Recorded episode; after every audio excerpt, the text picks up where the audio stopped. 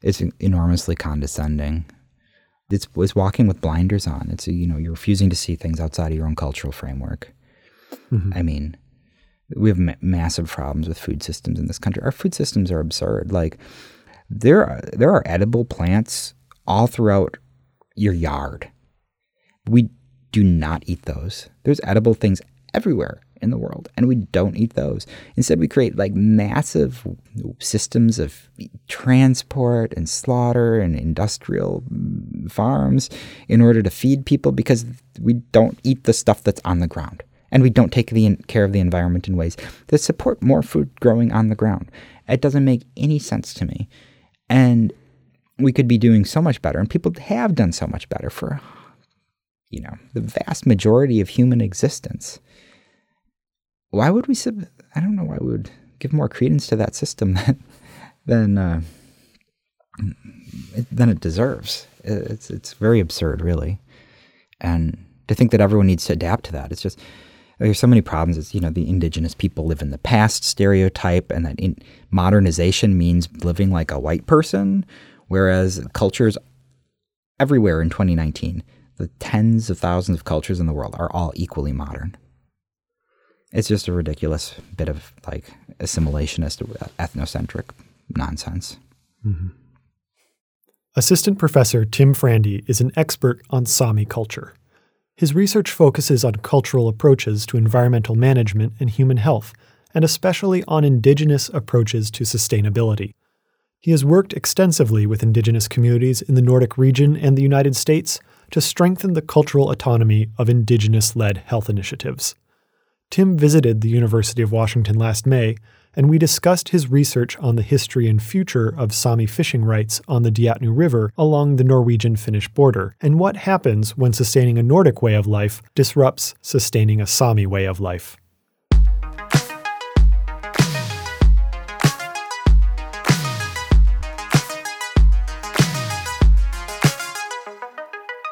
Welcome to Crossing North, a podcast where we learn from Nordic and Baltic artists, scholars, and community members to better understand our world, our communities, and ourselves. Coming to you from the Scandinavian Studies Department and Baltic Studies Program at the University of Washington in Seattle, I'm your host, Colin Joya Connors.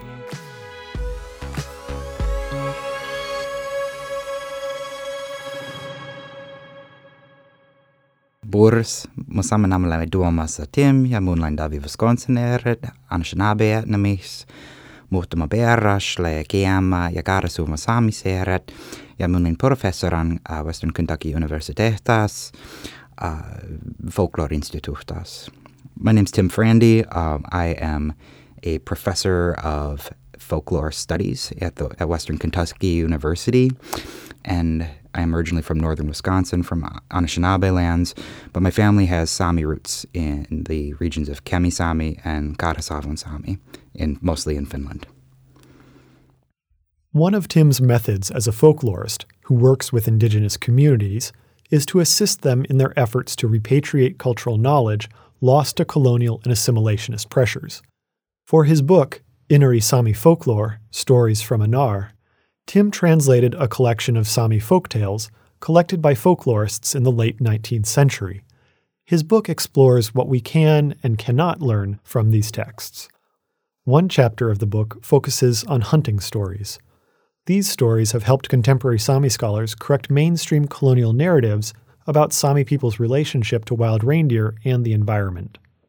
The wild reindeer population actually collapsed in the late 1700s or early 1800s. So there was this mainstay of their economy. You know, several months of the year were devoted to wild reindeer hunting, and it just collapsed out of nowhere. And the community didn't really know why. And, you know, anthropologists and other, you know, outsiders said, well, clearly this is overhunting that caused this. I was always a little suspicious about it. I'm always suspect about claims of overhunting, especially when it's with indigenous people. And it's really only recently where some Sami scholars started pushing back on that. And they pointed out, well, you know, the every time you have settlers that kind of come into the area, animal populations collapse. It happened with salmon on Norwegian salmon rivers up to the Deatnu. It happened with beaver when the fur trade became very big. Like Finnish people moved up to Sami rivers with beaver on and hunted the beaver to extinction. And here it's happening with wild reindeer because you've got Finnish people who are coming in from the south, burning down the forests, putting farms, and all of a sudden the wild reindeer disappear. But clearly it had to be the hunting, right? Even though the hunting's been fine for hundreds and hundreds of years. They must have been overhunting. So there's the same sustainability measure, I think. And you've got a technique for sustainable hunting, and thriving reindeer populations. Then settlers come up, put up farms, and immediately it collapses. And there's this racist narrative sort of over the top that clearly this is the Sami people's fault for overhunting because this is these are cultures that are doomed to die because hunting and gathering and reindeer herding are ultimately inferior and will ultimately be displaced by farming, by industry, by this so-called modern economic framework. So I think it's interesting that, this whole story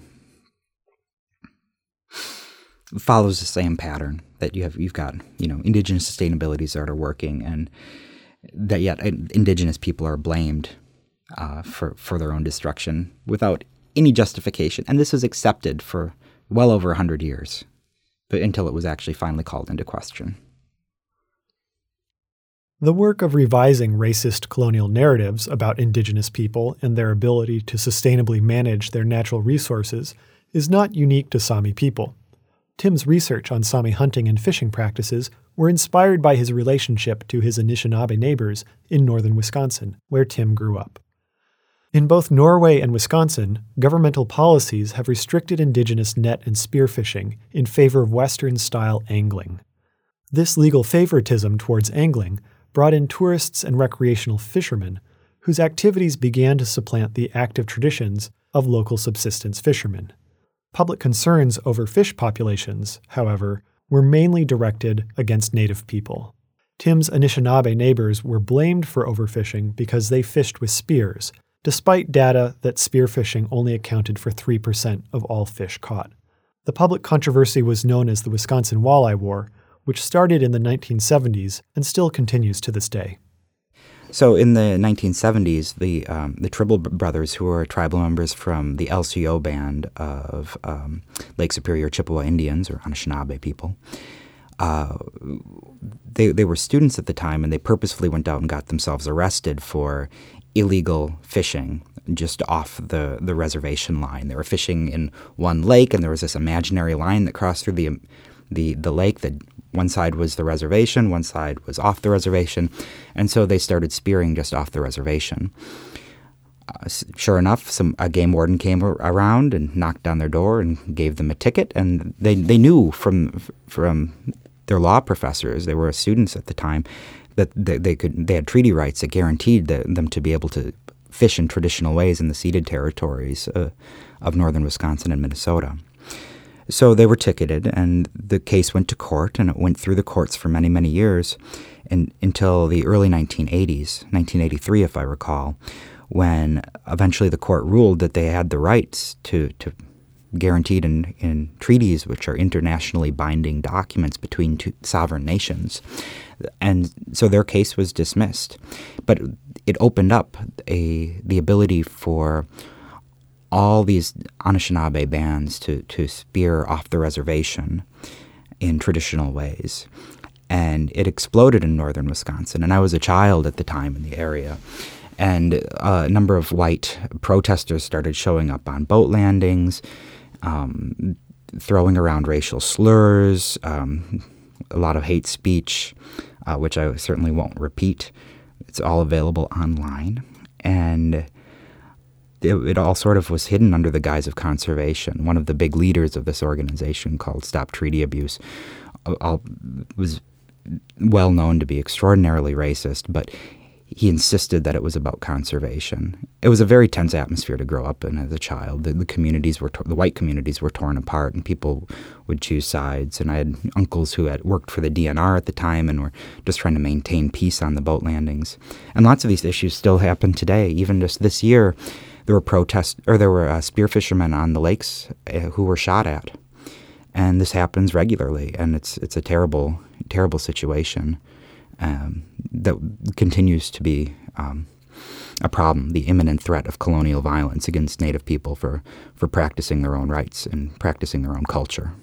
If the Tribble Brothers law professor told them that they had these treaty rights, why were they ticketed then when they went and exercised them?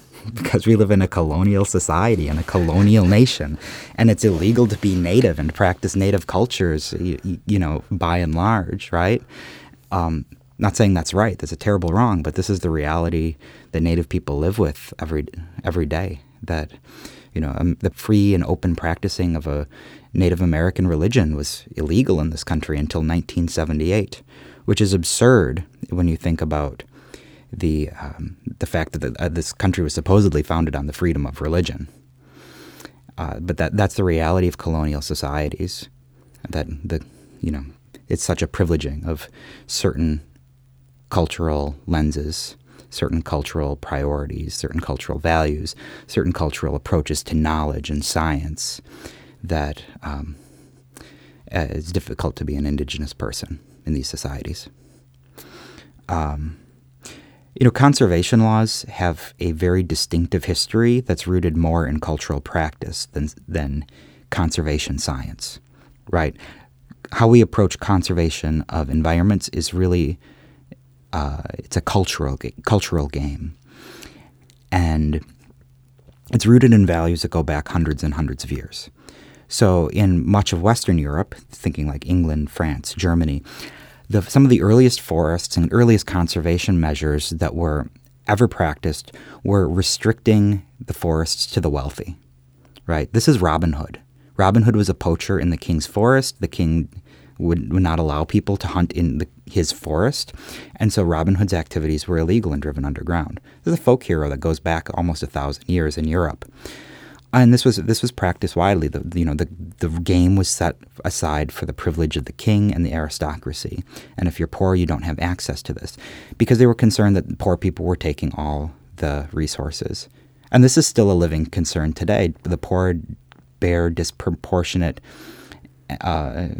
irresponsibility, unjustifiably so, for the protection of game resources. The people who need the meat are blamed for the depletion of the environment. Whereas you can very easily look at other sources. You can look at, in terms of fish, you can look at aquatic shoreline development, which destroys critical habitat. You can look at boat traffic, which destroys weed bed structures and dumps pollutants into the lake. You can look at coal, which contaminates the waters with mercury from hundreds and hundreds of miles away. You can look at, in the case of the Deatnu River, how people walk in the river and disturb spawning beds. You can look at people who pull out brush from the lake so it looks nice and neat, but they're destroying critical habitat for minnow growth and shelter. There's many alternative strategies in indigenous cultures that people use to protect the environment that were not integrated into the Western systems. So whereas the West, first they try to restrict by privilege, then later they try to restrict by size or gender of species. So if you're hunting deer, bucks only, because it's a manly competition. But that's not a universal value. And it's guised as this is something that's healthy for the reproduction of the species, but it's also somewhat problematic because it's very much rooted in this, like, hunting is a combat between man and animal sort of mentality that just doesn't exist in a lot of cultures around the world. When I was working with a Sami journalist named Neilo Vuamayoki, he told this beautiful story about how he, when he was a teenager, there was sort of this restricted area. He said his father, his elders, would never let him go into this part of the river.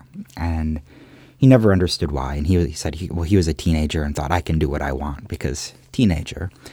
And one time he went back into this restricted area. He walked through the forest and he knew that the river was back there. And he was shocked at what he saw. He said there was a still water, and within the still water, there was like a flowering, sandy shoreline. And in the water were hundreds and hundreds of salmon spawning. It was critical habitat. It was essential for the survival of the salmon.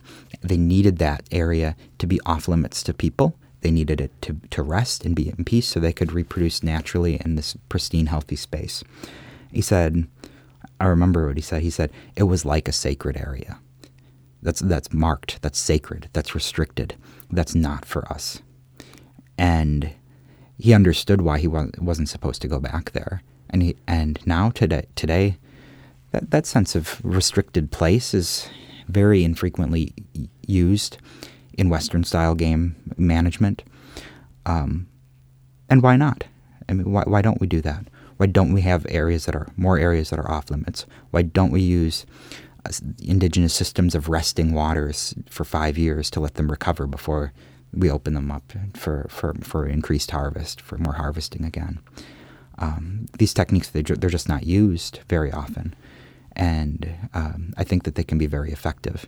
And I think they can be used in ways that strengthen indigenous cultures, indigenous values, and sort of create more multicultural and diverse lenses and approaches to the sciences. Hmm.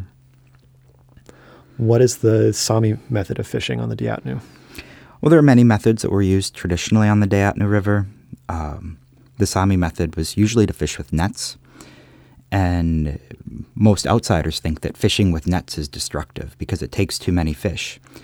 But there's different ways you can fish with nets. You can use like drift nets or gill nets, which are set up to be stationary, that the fish just pass through. You can fish with a seine, which is a sort of net that you pull and you create a circle and you catch fish in like this bag-like structure. Or you can fish with the boato, or the fish dam technique, which is very common on the Deatnu River. And that technique, you basically make a sort of brush barricade, which causes the fish to look for a hole to get through the brush, and then you channel them and push them into like a purse net that they'll all get trapped in at the end. And that's one of the most common ways of fishing on the Deatnu River. And that's one of the techniques that is most under attack today. And why is it under attack? Because tourists think that that's getting all the fish. Traditionally, these netting techniques were used on all the rivers in Sápmi, and the Sami people kept their rivers healthy for thousands of years, and you don't see environmental depletion and salmon stock depletion until waves of tourists start coming up from Great Britain. Gentlemen anglers, they would call. And first they exhausted all the rivers in Scotland, and then they jumped to Norway in the early 1800s. And river by river they would go up and they would catch thousands and thousands of pounds of salmon, take them out of the rivers. They'd angle, they'd walk in the rivers, they'd walk in the shores. And they kept pushing further and further north, and the salmon on each of those rivers started declining.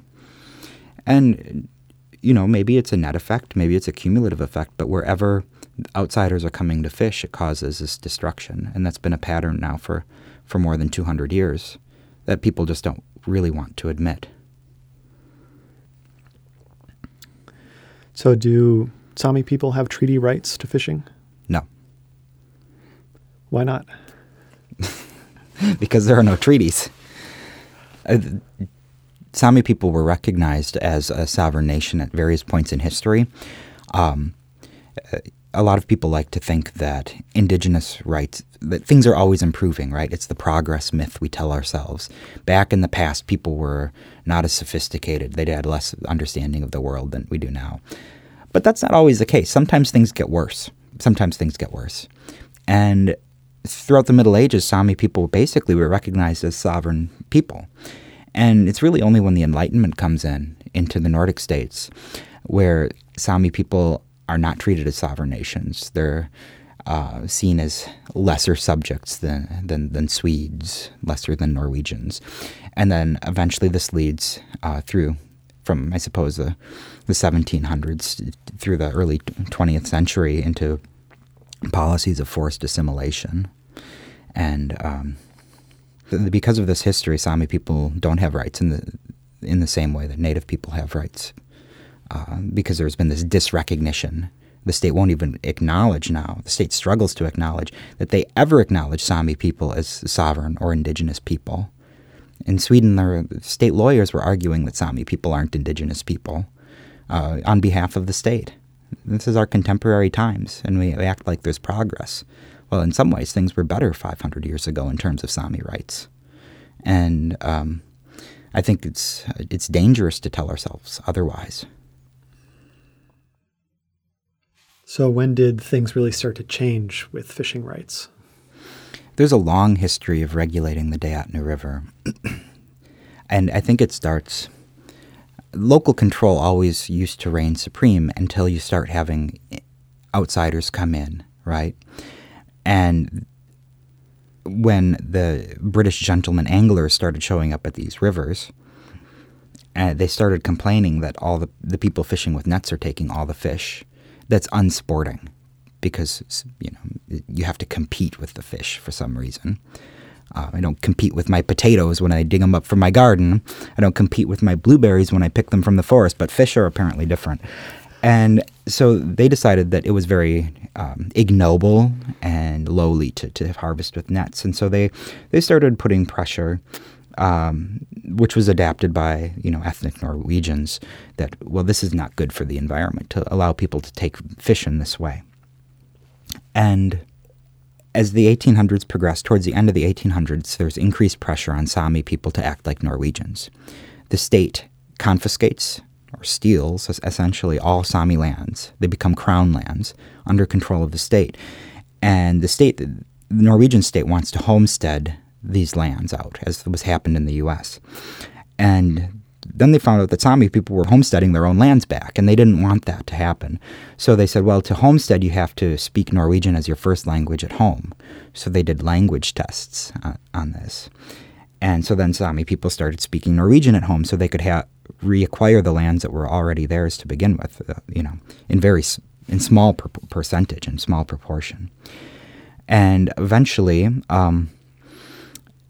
I forget what year it is. I think it's 1907. The first the Hay Laws are passed, and the Hay Laws started requiring Sami people or anyone that if you're going to fish for salmon on the Deatnu with a fish dam, that you're required to be a farmer, that you're required to grow and cut 2,000 kilogram of hay per year.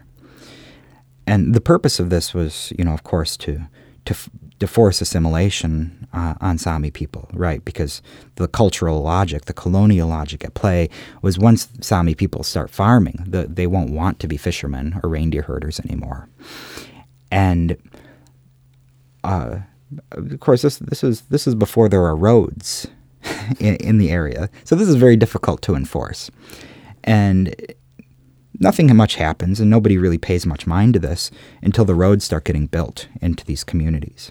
And more tourists are starting to take advantage of these roads and come north, like from Finland. Lots of Finnish tourists were coming up to fish because they're in the mid-20th century, the 1950s, all the Finnish salmon rivers are being dammed up and the salmon stocks are collapsing. And so after the tourists come up, they start enforcing these laws because they want... Well, there's these laws on the books, and you should be cutting hay to fish. And so that by the 1970s, these laws are really starting to be enforced for the first time. These racist, assimilatory laws are coming to be enforced at the same time that, you know, multiculturalism is and, you know, indigenous pride is starting to flourish on an international stage. So today these things are very considerably regimented because there's much fishing pressure on the Deatnu and have been since the 1990s. And so you have to cut hay if you live on the Norwegian side if you want to have those fishing rights. It sounds like a catch-22, that in order to fish you have to have a different livelihood. If you want to be Sami, you have to be Norwegian first. That's sort of, yes, it's definitely a catch-22. Yeah, but I think that brings up an idea that a lot of Norwegians and Finns like to pride themselves on, you know, the idea of fairness or equality, because the tourists say, hey, it's not fair that Sami person can fish without paying for a license like me. You know, it's not fair. According to the rules, they should be producing however many kilograms of hay. So the discussion is always about fairness and equality, but they're only considering what's fair within the rules of the game. They're not considering whether the rules themselves are fair or, you know, whether those rules were written with any sense of justice in mind. What are the rules like in Finland? On the Finnish side of the river, it's quite a bit different. Many people do speak of Sami having special netting rights on the Deatnu, which isn't exactly accurate. In Finland, there are special rights that are tied to land parcels throughout the country. So if my family has lived on such and such a lake for 300 years and we've always netted, those netting rights will be tied to the parcel of land that we own, and they can be transmitted from generation to generation. So unlike the U.S. where it's in a state everyone has essentially the similar rights to fish, mm-hmm. In Finland, if you've lived on a parcel of land for a long time or if you own a parcel of land, you maybe will have these special netting rights that are attributed for this one lake. You know, other people can come in and angle, but maybe you can use nets. And so that's the same system that happens up there on the Deatnu. It sounds like the same system that happens occasionally in the U.S. when we talk about grandfathering rights into a place, that if people have been picking mushrooms for a long time in a place, that when that place gets turned into a state park, that they might allow that. This is an example from California where otherwise you can't pick mushrooms in state parks. Yeah, that's exactly what it is, grandfathering those rights in. It's a better system, I think. I like many things about that system, but it also causes problems, because if you have netting rights and you own a piece of land, and maybe you've got 3 or 4 children, which one of them gets those rights? Which one gets the parcel of land? And that person who owns the parcel of land gets those rights. So maybe you've got somebody the person who fishes needs to move out of the area. Maybe they want to work at a university. Maybe they need to move to the city for a job. And they lose their fishing rights because they don't have opportunity in their hometown. And maybe the person who owns the land has a decent work in the area but has no time to fish. So that produces a number of problems too. There's not much flexibility in that system. Mm-hmm. And it's very individualistic. Sami people always would fish as a community. Surplus salmon were shared equally among the community. They were redistributed equally. And everyone would work together to produce salmon. And that sort of undermines a lot of that when you're saying that fishing rights are linked specifically to individuals. So what is the legal situation like today? Well, we could look at the recent court decision that was passed down. It was in March of this year, 2019, where fishing rights, after the very restrictive agreement of 2017, which reduced some people's net fishing rights by about 80% through various regulations imposed on Sami fishermen. But in March or April of this year, there was a court case that was won by a number of women and children, actually, who were fishing illegally, right, in the Deatnu tributaries.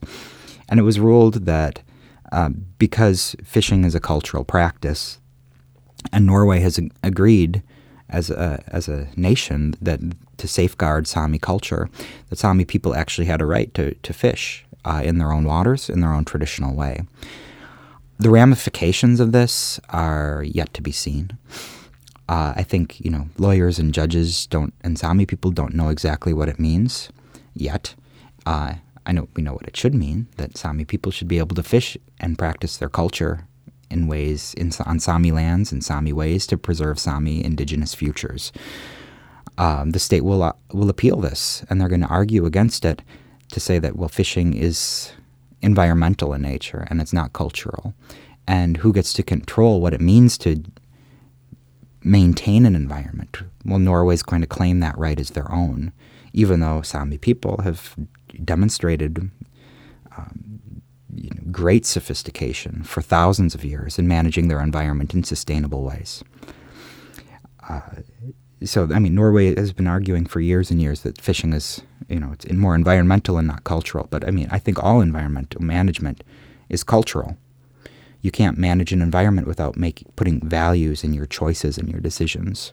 What are you creating when you're managing your environment? What are you looking to grow? What are you protecting? I mean, even something like invasive species, you know, are a very colonial concept, right? And in the United States, invasive species are anything that enters the United States after 1492.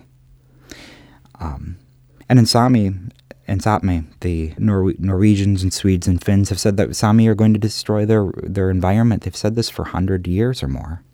Like, oh, your reindeer are too many. You're going to ruin your environment. It's fine. It's still fine. The reindeer are doing great. You can look at their health. You can look at their layers of fat. They're eating well. Things are okay.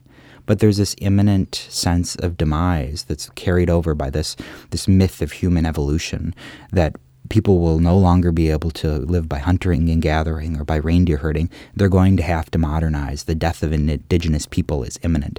It's a long-standing bunch of nonsense that people have been telling themselves for hundreds of years in order to justify the colonial appropriation of indigenous lands and rights. If you say that this society is doomed, then it gives you a logical reason to take the lands, to take over the policy management, and to do whatever you want. It's not based in facts or reality.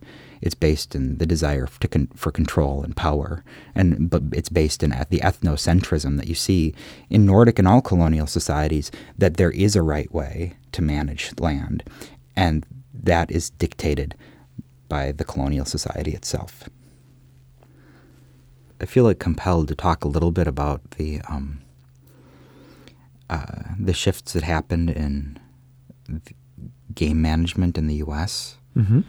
I sort of got derailed from that a little bit earlier. But one of the things that happened in the U.S. in terms of managing fishing and hunting licenses, it all emerged sort of in response to the massive environmental devastation that occurred with the near extinction of the buffalo and other game species. And with the generation of conservationists, like the hunter conservationists, you know, Aldo Leopold or Teddy Roosevelt or John Muir, like, it came out of this necessity. And it also sort of linked this, like, massive, grotesque overhunting with environmental depletion or you know, population collapse of animals and fish.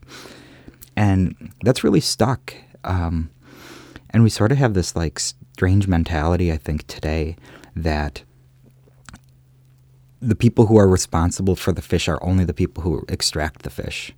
You know, it's not the people who dump pollution into the water. It's not the people who destroy the shoreline or destroy their habitat, not even aware that they might be, you know, destroying it, or having a lawn right up to the aquatic system, which dumps, like, you know, lawn chemicals into the water.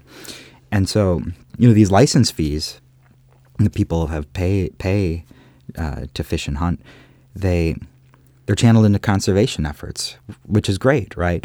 But it's also sort of this, like, assumption that it's people who extract animals from the species to eat them who are entirely responsible for environmental damage. And it's not, you know, it's not corporate entities. It's not people who own property. It's not people who change land. It's not people who deforest the forest. It's, you know, it's just the hunters. It's their fault. But I don't think it's a very accurate rendition of this very complicated way that ecosystems actually work. Okay, so then you get this idea that if native people are taking the fish resource without paying money for permits back in to pay for conservation, then they are taking without replenishing. Yeah, I think that's an idea, right? And a lot of people, you see that with, like, the Makah whale hunt, right? Like, where of course, you know, Makah people should have their own culture, say the non-native protesters to this event, but they're not supposed to actually kill anything. They're supposed to be environmentalists, and what it means to be an environmentalist is to be acting like a white environmentalist. It's not regarding. It doesn't involve regarding the whale as sacred. It doesn't involve ritual hunt. It involves, you know, a very white rendition of farming and tree hugging, and that's not what everybody does. and our conservation laws are bound into this racist legacy of what it means to conserve. And that sometimes means not hunting or not extracting. But, I mean, fundamentally, humans need to extract to survive. We need food to eat, whether that's meat or plant. You know, we eat or be eaten. This is the world. And we have to eat, but we also have to let ourselves be eaten, and we have to, you know, be part of this and be good team players with, you know, our older brothers and sisters, the plants, the animals, and so on. So what should environmentalists do if they want to be allies? I think environmentalists and anyone working in the ecological sciences in general, I think the hard pill to swallow that most people might be hesitant to hear is to understand that all science is ethnoscience, and that you've learned science within a cultural framework to approach problems in certain cultural ways, to ask questions that reflect certain cultural values, to generate information that helps address certain culturally based priorities. And I think it is a matter of listening and recognizing your own bias. You know, every other discipline, aside from the sciences, you know, and has recognized that cultural relativism matters. We do that in the humanities. We recognize that in the social sciences. But many scientists are sort of immune from seeing that criticism of themselves. And I think that there needs to be an opening for that, to realize that culture informs science, absolutely, in all cases. I think the other big lesson to learn, is that the many models for contemporary collaboration are inadequate. I've seen it many times in the field of sustainability studies, where people call for indigenous people to have a seat at the table. A seat at the table is good, but it doesn't really address the disparities of power that are endemic in these relationships. I can sit at a table, and you can serve up, you can cut that meat however you want, and you can serve me the tiniest little bit of meat, but I want to be able to cut that meat. You know, I want a real say. I want real power. And a seat at the table doesn't guarantee you have that power. It doesn't guarantee you'll be listened to. And even things like Sami parliaments are advisory bodies that don't need to be taken seriously, that don't have actual real mandate to enact Sami policy in Sami ways using Sami methods. And we need to have a gut check that you can't equalize power without surrendering power. Point blank. That's what it is. You're never going to do that. You need Sami people running Sami affairs, Sami people calling shots, indigenous people calling shots. And until we get that point, it's just another move to white innocence, move to colonial innocence, where we're never going to fix the problems, but boy, we'll sure feel better about ourselves, right? And that's no way to be, and that's no way to fix really difficult problems in the world. Yeah. I like that metaphor, because I've noticed that decolonization is becoming a popular concept, but often what's being discussed is a seat at the table. It's not who's holding the knife. It's, you know, diversifying the press photograph without actually changing who's in charge. And that's not decolonization. Decolonization is ending the federal practice of holding tribal lands in trust, which prevents tribes from independently managing their own lands as if they were children. Yes. So I feel like you explained it perfectly. I do think that there are there's two things to consider. One of which is the celebrate diversity model for cultural work. And there's risk in that. You know, it's great, right? It sounds good. It's a good soundbite. There's nothing wrong with it. But if everything, celebrating diversity is about just the colorful spectrum of human experience, it's very surface level. And I think it's You see it expressed in the fact that when people are interested in Sami culture, a lot of times the first things they're interested in are bright-colored gakti or clothing, or in yoik song, which sounds very exotic to outsiders. And they want to see that cultural experience, right? But they don't actually want to surrender real power over land rights or say your sciences are valid in the same way that all ethnosciences are valid. And I have concerns over that, the people who want to just celebrate, because I think it's a way to, it's one of these moves to innocence where you can act like you're multicultural, but you're not actually surrendering any real space for alternative epistemological frameworks, for alternative worldviews, for alternative knowledge traditions to exist within something like a university, something like a government. So there's no real surrendering of power that actually takes place there.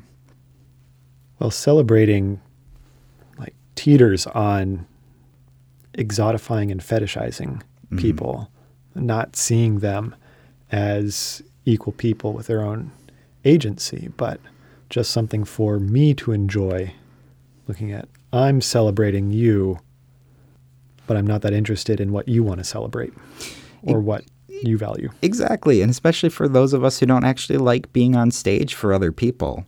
I don't want people looking at me and gawking at me in that sort of way.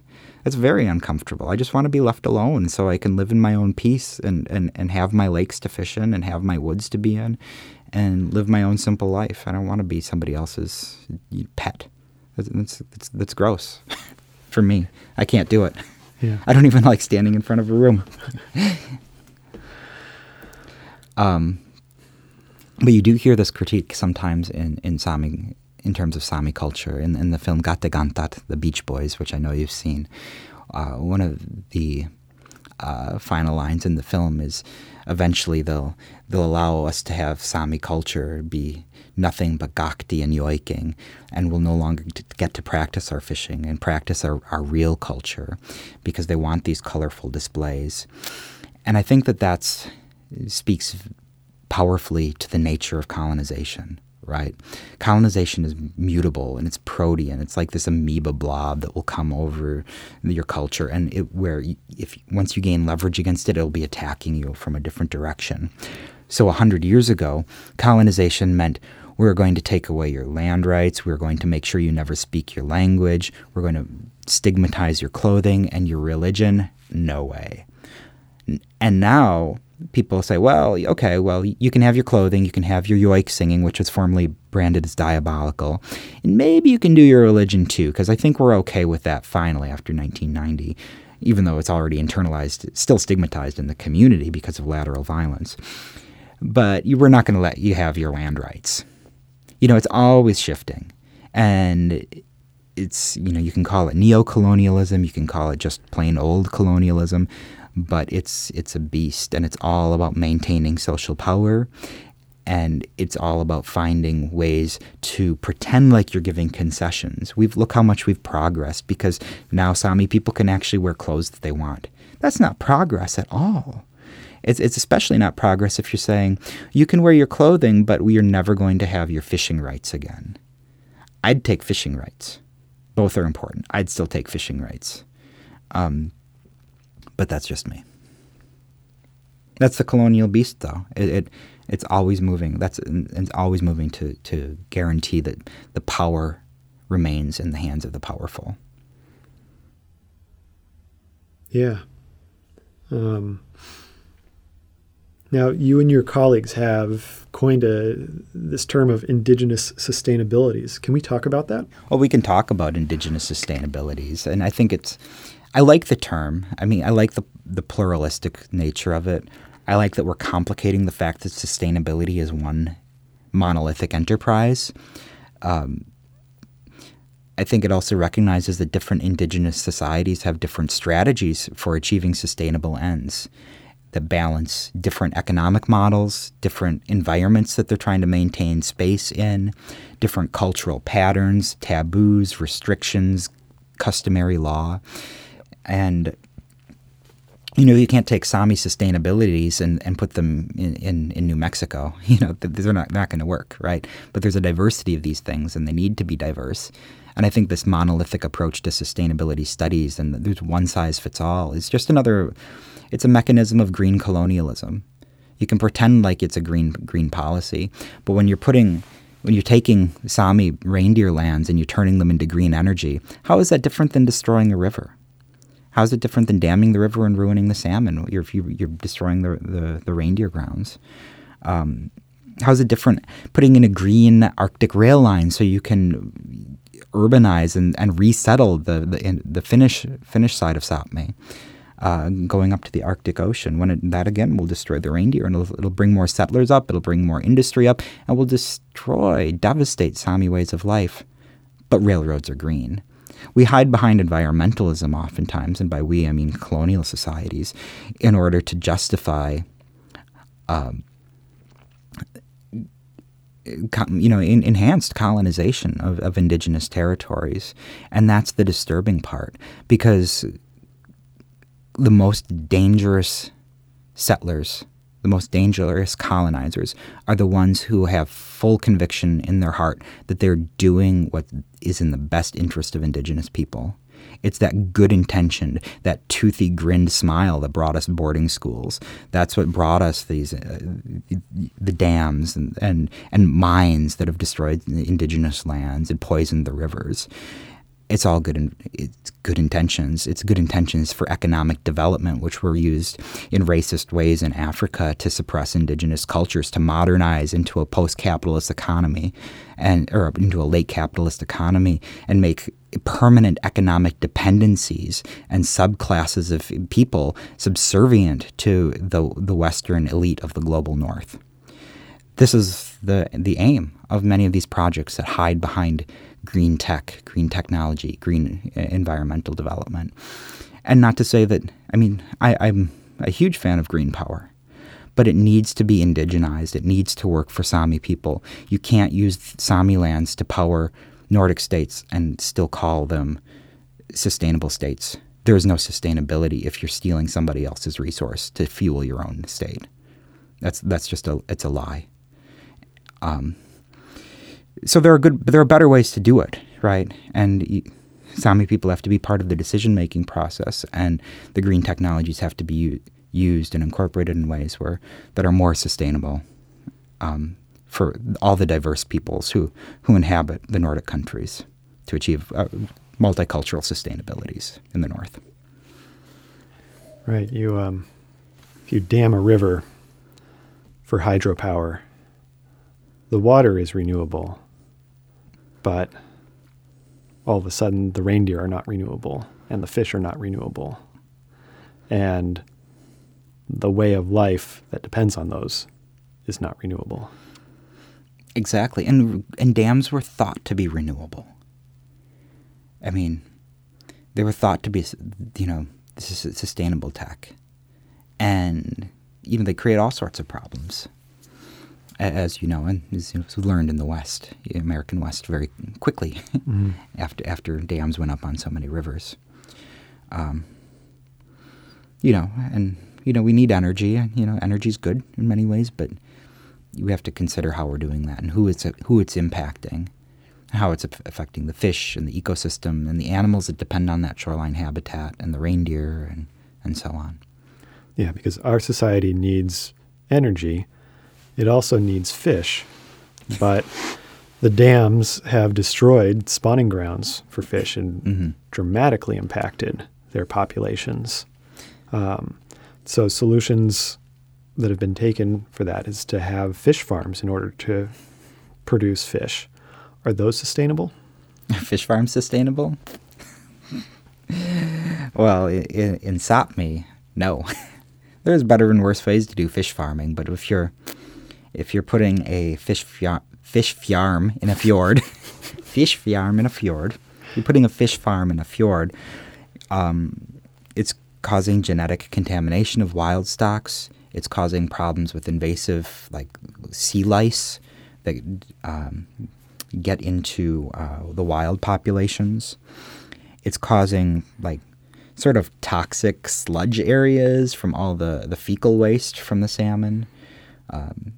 So it creates all sorts of problems. It helps this fish farmer who can sell their fish at a cheap price. But is it really the best solution? You know, if we just had healthy fish, we could eat those healthy fish instead of depleting those fish and creating an artificial environment for our fish so we can eat for the fish. It seems like a lot of work to do when we could just keep a cleaner environment and have food on the ground, in the water, that we can get anytime.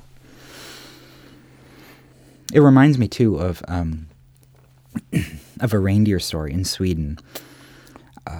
There's wolves, and wolves are predators of reindeer, and there's always a problem, right? How do you negotiate this with the state? The state maybe wants wolves in some areas, always Sami areas, and Sami people don't particularly like it when wolves eat the reindeer.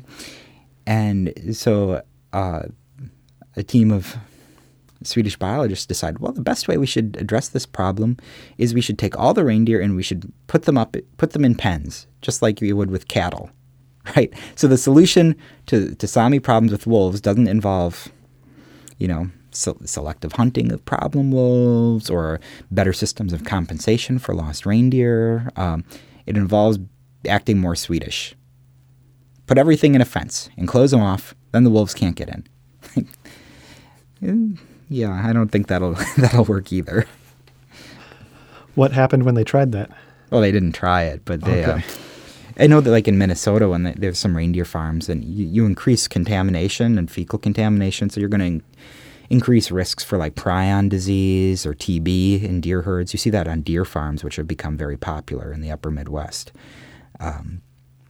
which, have devastating impacts on deer populations. Yet this obsession with the people's rights to own private property and own animals, like, supersedes, like, common sense. We'll have deer farms so wealthy people can hunt trophy bucks at $5,000 a pop at the expense of literally all the deer in the state contracting chronic wasting disease because these farms are just biohazards. Like, why should people be allowed to contaminate deer in such a way? Like, this is a no-brainer, yet we don't do anything because there's this belief in the sacrality of white male property ownership in this country, which is just terribly disturbing. It sounds like the king and his royal hunt again. Exactly.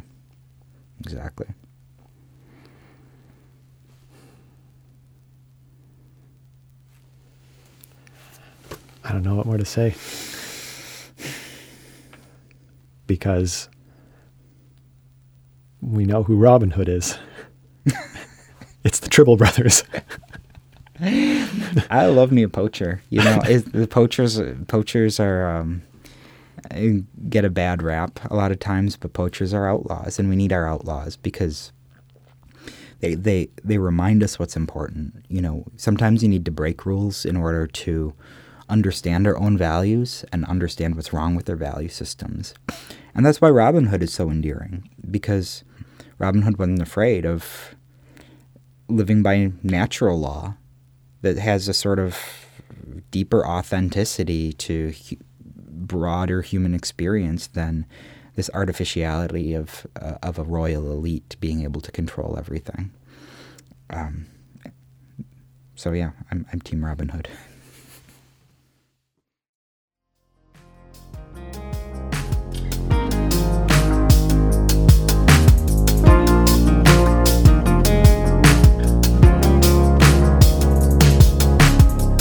Assistant Professor Tim Frandy's book, Inari Sami Folklore, is available now. Links to his book and some of his publicly available, peer-reviewed research can be found in the show notes for this episode or on our website. Crossing North is a production of the Scandinavian Studies Department and Baltic Studies Program at the University of Washington in Seattle. Today's episode was written, edited, and produced by me, Colin Joya Connors. Special thanks to visiting lecturer of Danish, Christian Nesby. Today's music was used with permission by Christian Ronar Paulsen. Links to his music can be found in the show notes for this episode or on our website. Visit scandinavian.washington.edu to learn more about the podcast and other exciting projects hosted by the Scandinavian Studies Department. If you are a current or prospective student, consider taking a course or declaring a major. You can find complete course listings for the Scandinavian Studies Department and Baltic Studies Program at scandinavian.washington.edu. Once again, that's scandinavian.washington.edu.